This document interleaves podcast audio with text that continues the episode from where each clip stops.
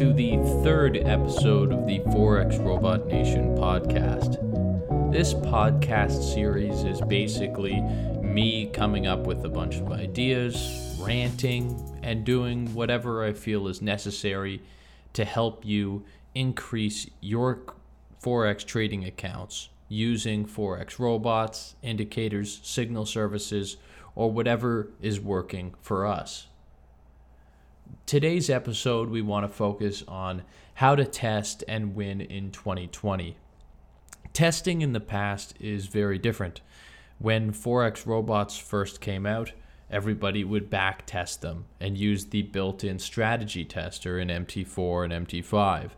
This is still a helpful tool, but it's not something you can rely on anymore when it comes to the more popular and commercial trading systems. There are still Forex robots that allow the use of Strategy Tester, and all of the robots I use, including Forex Fury and Forex Steam, allow the use of the Strategy Tester. But more advanced systems like Fury and Steam and other robots in the marketplace that have you know left the early 2000s behind all use live data live data is things like news events and uh, manual intervention from the analysts and traders using the software. And it all adds up into different trades than the trades you would see in Strategy Tester.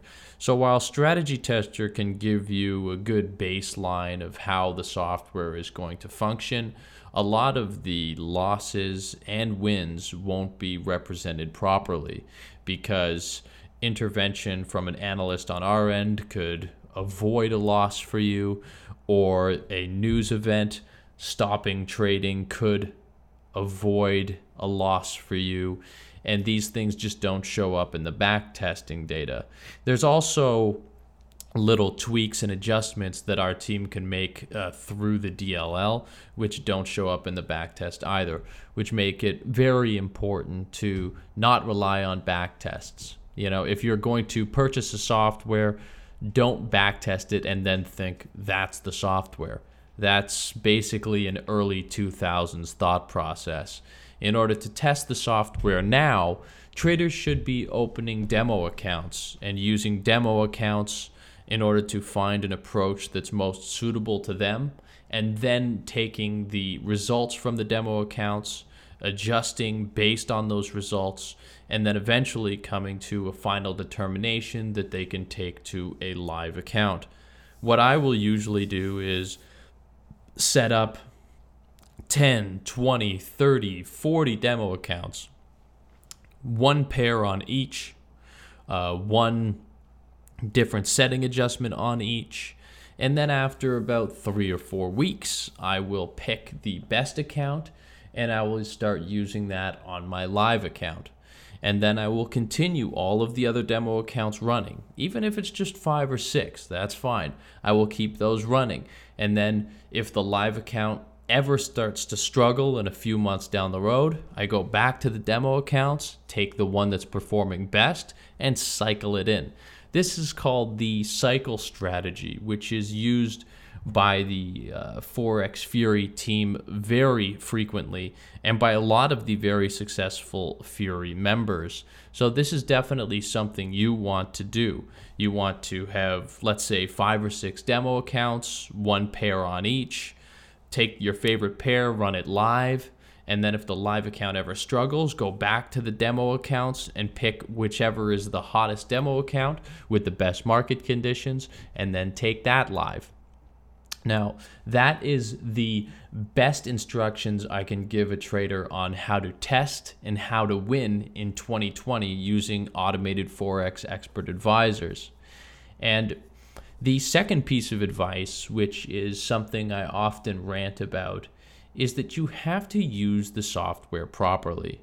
Uh, so often, traders will buy a software like Forex Fury, eh, which focuses on opening trades during one hour a day as part of its strategy, and then decide that they're going to let it 20 run 24 hours a day on hundreds of different pairs and think that it's going to work properly.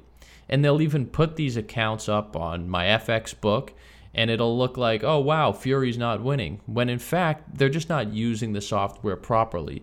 So make sure when you're using any system, whether it's Steam or Fury or any other robot in the marketplace, that you understand the different rules and guidelines set in place by the vendor for you to be successful.